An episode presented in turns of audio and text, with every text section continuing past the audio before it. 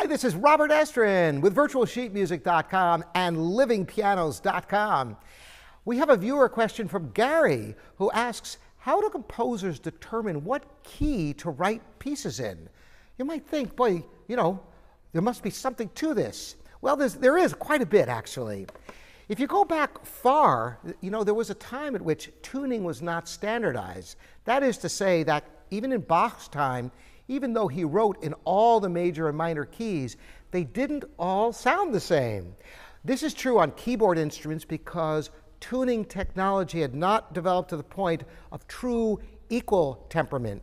Sure, you had the well tempered clavier because you could play in all the keys, but F sharp minor had a different quality of sound to the intervals than, let's say, C minor did. Now, if you go back further, there were drastic differences in tuning. So, also, instruments have different sounds in different registers. So, if you go back far enough, indeed, there were differences in the sound of one key compared to the next because of the state of the development of instruments and the state of tuning in keyboard instruments. Now, flash forward further, when equal temperament was there, instruments had been perfected to a great extent, much more than they had been in the Baroque era, certainly.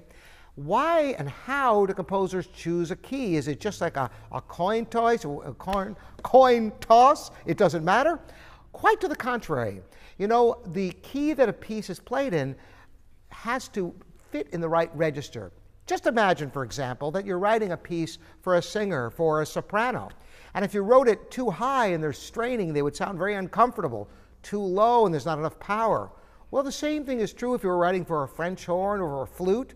You know, after all, the tone of a flute in the low register is dramatically different from the high register.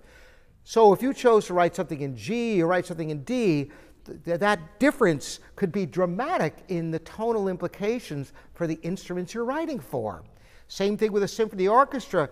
You want to have a certain quality of sound. Well, they talk about some keys have a darker or brighter sound. Well, it really comes down to the instrumentation and the octave that you're writing in. But you might find that, for example, even if you're writing for strings, that if you're writing a certain key, you have to make a choice of either writing in this octave up here or this octave down there, and maybe either one of those is not really what you had in mind. Maybe right in the middle, therefore you'd have to choose a different key just to accommodate the sound you want out of the instruments you're writing for. And I think that's the primary reason for composers choosing keys, unless you go back further when tuning wasn't standardized and instruments were in their infancy in regards to development. Excellent question. Keep them coming in. Again, Robert Estrin here at livingpianos.com and virtualsheetmusic.com. See you next time.